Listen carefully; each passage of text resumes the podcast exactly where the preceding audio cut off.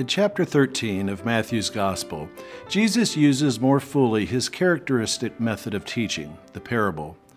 This third major discourse in Matthew's Gospel encompasses nearly all of the chapter and consists of seven parables and some interpretive information regarding those parables.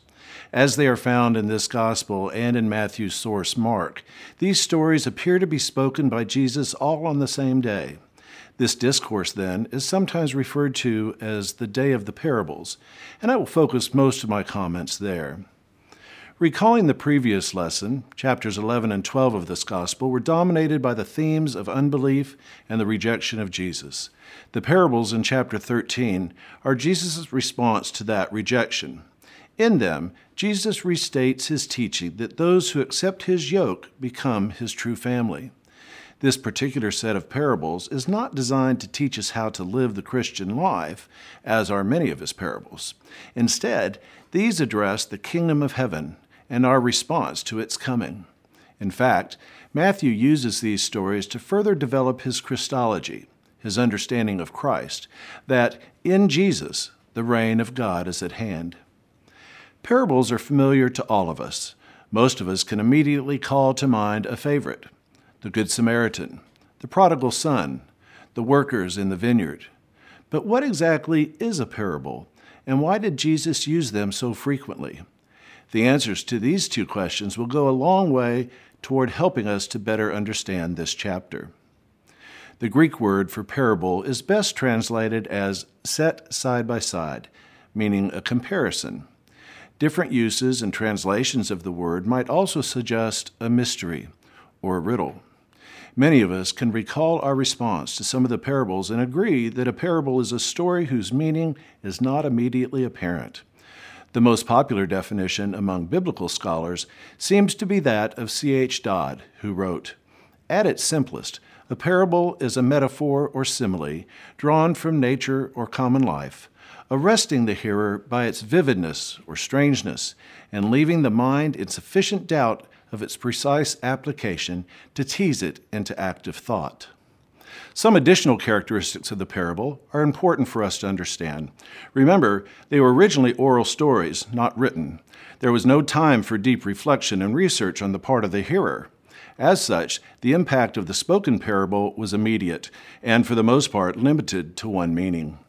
The explanations offered in two passages in this chapter are much too complicated for a parable in its original setting. Instead, the explanations create allegories where every little detail has a hidden meaning. It is likely, therefore, that verses 18 to 23 and 36 to 43 of chapter 13 are additions by Matthew meant to expand the meaning of the parable for his specific audience. As Dodd's definition suggests, the useful parable will compel our interest through the use of vivid or extraordinary images. Often, the image will even be shocking. Generally, though, the useful parable will take something that the hearer understands, something familiar and common, and use it to teach about something that is not easily understood. In Matthew 13, the images are of farming, fishing, baking, and searching for valuable things. These images put into pictures some truth, a truth that often can't be adequately explained with simple words. We discover the truth for ourselves and come to a fuller understanding of that truth. And yet, for those who are too lazy to think or too blinded by prejudice to see, the image conceals the truth. These are the reasons that Jesus often taught in parables, and this is why he answered as he did when the disciples asked him why he speaks in parables. Because knowledge of the mysteries of the kingdom of heaven has been granted to you, but to them it has not been granted. I speak to them in parables because they look but do not see, and hear but do not listen or understand. Jesus seems to be saying that the secrets of the kingdom are not being taught to the crowds. Rather, they are being revealed to those who, because of their discipleship, are capable of understanding. Some find this statement by Jesus difficult. It seems to be too exclusionary for our understanding of Jesus. Yet, the statement is considerably less harsh and exclusive than Mark's version, which reads, In order that they may not be converted and be forgiven. Mark seems to be explaining the opposition to Jesus as a form of predestination theology, That is, the unbelievers do not see, hear, and understand in fulfillment of God's plan for them. Matthew, however, considers their unbelief an unintentional result with a moral explanation. In other words, they are not inclined to believe. With this understanding of a parable and why Jesus used them in his instruction, let's look at the seven parables in chapter 13 and consider these things.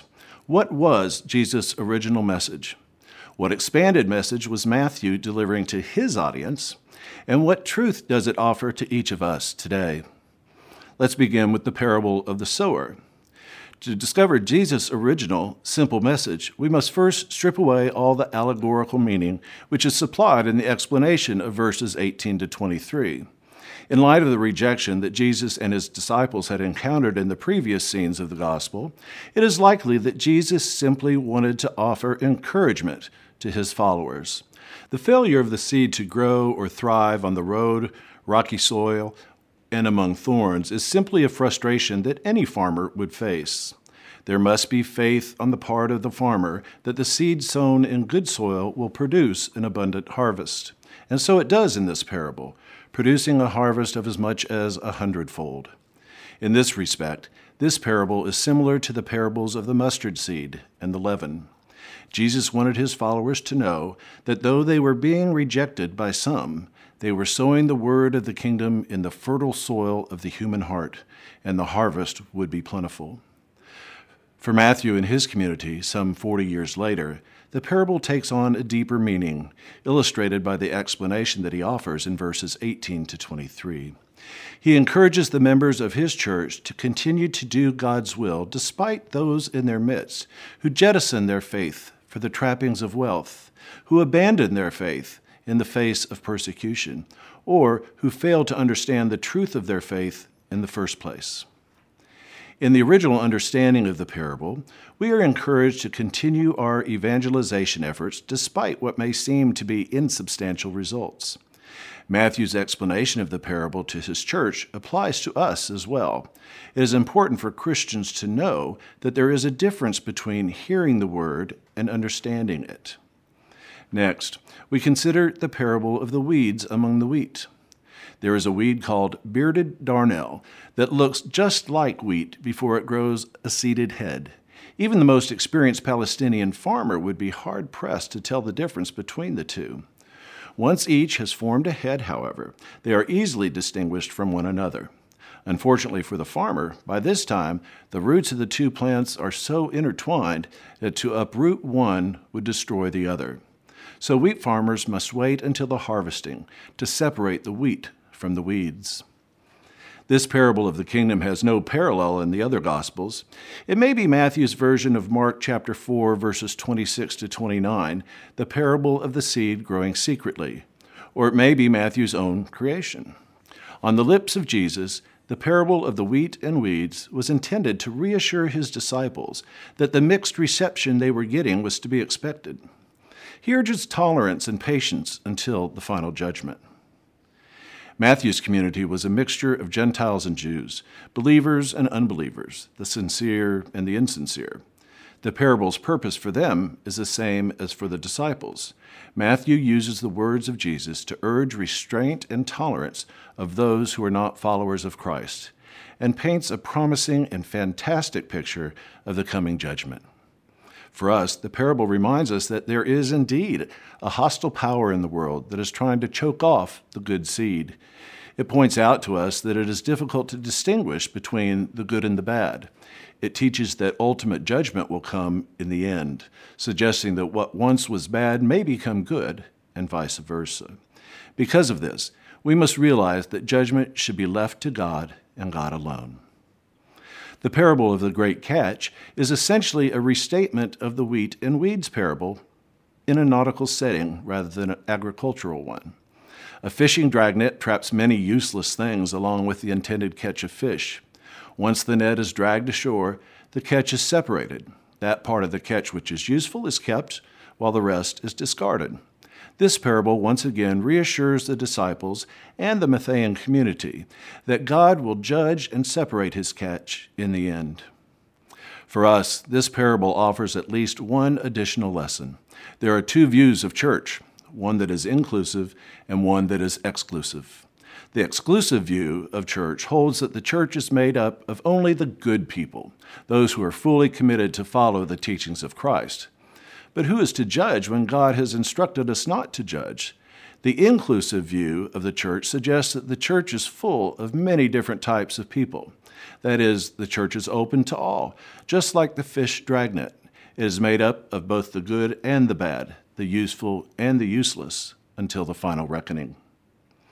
The parables of the mustard seed and the leaven, as a pair, speak to the truth that from small beginnings great things can come. The mustard seed is a very small seed indeed. Its diminutive size and astounding growth make it a common image or reference in Middle Eastern lore. The use of leaven to transform dough was also a very familiar domestic image to Jesus and his listeners. Everyone was familiar with the transforming power of leaven. Jesus used these familiar images to encourage his disciples in their mission and ministry. Though the task to evangelize to the ends of the earth might seem impossible, these parables give his followers hope. Their small movement will transform the world, just as leaven transforms dough. For Matthew's community and us, the message is the same one of encouragement and perseverance in spreading the good news of Christ. The remaining two parables of the treasure and the pearl are also paired. It is interesting to contrast the way in which these valued possessions were found. It was common in those days that when a neighboring country was raiding the homeland, valuable treasures were often buried on one's property to be recovered at a later date. If the property owner was captured or murdered, however, the treasure may lay hidden for generations. That is how a hired hand or slave might come to find a treasure that the property owner knew nothing about. The treasure in the field was likely found quite by accident. The pearl of great price, however, was found only after a long and deliberate search. These stories tell us that the kingdom is a priceless treasure, but neither the manner of discovery or the value of the kingdom is the main point of the parables. Instead, they tell us that we should respond to such a discovery with great joy, total commitment, and the willingness to sacrifice everything in order to possess the kingdom. The day of the parables concludes with Jesus asking his disciples a direct question Do you understand all these things? To Matthew, understanding was an essential characteristic of true discipleship, and the disciples boldly claimed to have understood Jesus' teachings. The clean, simple explanation of verse 52 might be that those who understand the parables and other instructions of Jesus regarding the kingdom must understand that the basis of his teaching is found in the law and the prophets. Conversely, those who understand the scriptures of Israel must expand their understanding of the kingdom by accepting new Christian traditions. Chapter 13 concludes with Jesus' rejection in his hometown of Nazareth. These five verses, which serve as a transition to the next chapter, are rich in meaning and imagery and could easily stand alone. But they also function well as a conclusion to the day of the parables. After stressing patience, perseverance, and hope in the face of rejection and unbelief, Jesus goes to his hometown and even there finds rejection the story reemphasizes that the journey for the Christian disciple will be long and hard. The gospel's audience will be stubborn. The remaining three chapters of this unit are filled with many of the miracle and healing stories that are familiar to us. There are additional confrontations with the scribes and Pharisees, and Peter confesses that Jesus is the Messiah. One passage in particular, however, deserves our attention, and that is the healing of the Canaanite woman's daughter. The dialogue between Jesus and the woman contains rather harsh words spoken by the Lord, which we need to understand. And it contains a startling display of faith on the part of the woman. Some find Jesus' response to this woman distressing. It doesn't fit with our image of Jesus to hear him say, I was sent only to the lost sheep of the house of Israel, or, It is not right to take the food of the children and throw it to the dogs. We must remember that Jesus speaks harshly elsewhere in the Gospels. For example, we might find ourselves squirming a little bit when he says, Let the dead bury their dead. In our discomfort, we might be tempted simply to consider this passage as inauthentic. Perhaps some conservative Jewish Christians who were opposed to expanding the mission to the Gentiles inserted the harsh part of the story to bolster their position. Later, someone corrected the story and provided an upbeat ending. A different interpretation treats the story as authentic, but contends that Jesus' treatment of the woman is not as harsh as it might seem. For example, the Greek word used for dog is in the diminutive form, meaning that the reference was to a household pet or a puppy, and not the scavenger dogs that roamed the streets. Therefore, the insult is softened quite a bit. Also, we don't know the tone of voice or expression on the face of Jesus as he said these words. Perhaps he recognized the spirit, boldness, and love in her pleas, and responded with a smile and joy in his eyes, hoping to engage her in witty banter, just as it happened. Or perhaps he was simply testing her faith, planning on fulfilling her plea when she demonstrated her faith. Still, another approach is to accept this story just as it is written with all its harshness. Jesus knew the time to complete his mission was short, and he certainly recognized that his mission was first to the lost sheep of Israel. He had instructed his disciples not to go into Gentile territory, and his actions here are consistent with that demand. The Canaanite was a Gentile and a woman, and therefore held no status in the minds of Jews at the time. To become comfortable with this exchange, we must recall that Jesus rarely ministered to a non Jew.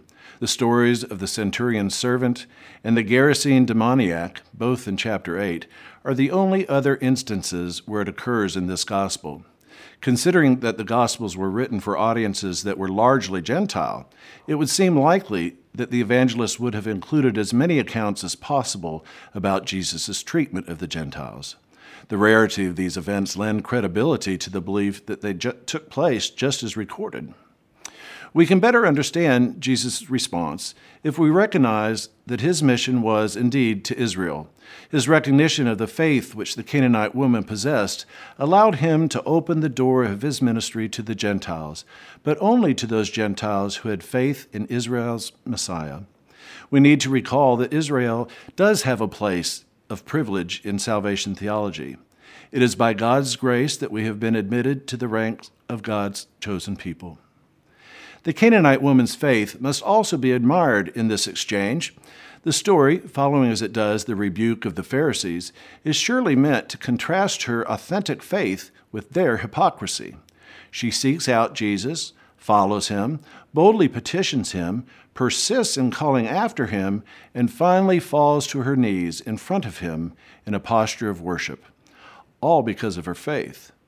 She even accepts his verbal rebuff and responds again with deference, humor, and persistence. Jesus is finally moved to respond, O woman, great is your faith. Let it be done for you as you wish. Nowhere else in Matthew's Gospel does Jesus commend someone for their great faith. It is this emphasis on the faith of the Canaanite woman that connects us with our earlier discussion of the day of the parables and with the healings of chapters 14 and 15. In Nazareth, Jesus was unable to work many miracles because of their lack of faith. For the Canaanite, conversely, it was because of her faith that he healed her daughter. Together, these stories teach us persistence persistence in faith, persistence in our pursuit of Jesus, and persistence in doing the ministry and mission to which we are called by virtue of our baptism. In the middle of chapter 16, we hear Peter's confession that Jesus is the Messiah, the Son of the living God. Most of Israel, including Peter and the others, expected the Messiah to be a conquering hero who would sweep the Romans from Palestine and lead Israel to power. That was not the Messiah Jesus embodied. In verses 21 to 23, Jesus predicts his passion for the first time, telling his disciples that he must suffer die, and be raised on the third day. So not only is the Messiah not the warrior king many expected, he will be the bloody victim instead. Jesus then tells them the conditions of their discipleship. Whoever wishes to come after me must deny himself, take up his cross, and follow me. If they truly believe he is the Messiah, they must unite their lives and destiny with that of Jesus. Imagine the incredible faith his disciples must have had to follow Jesus into his passion. Jesus asks the same of us to say no to self and yes to God, to take up the burden of sacrifice and offer to Him our constant obedience in thought, word, and action. What great faith it takes, indeed.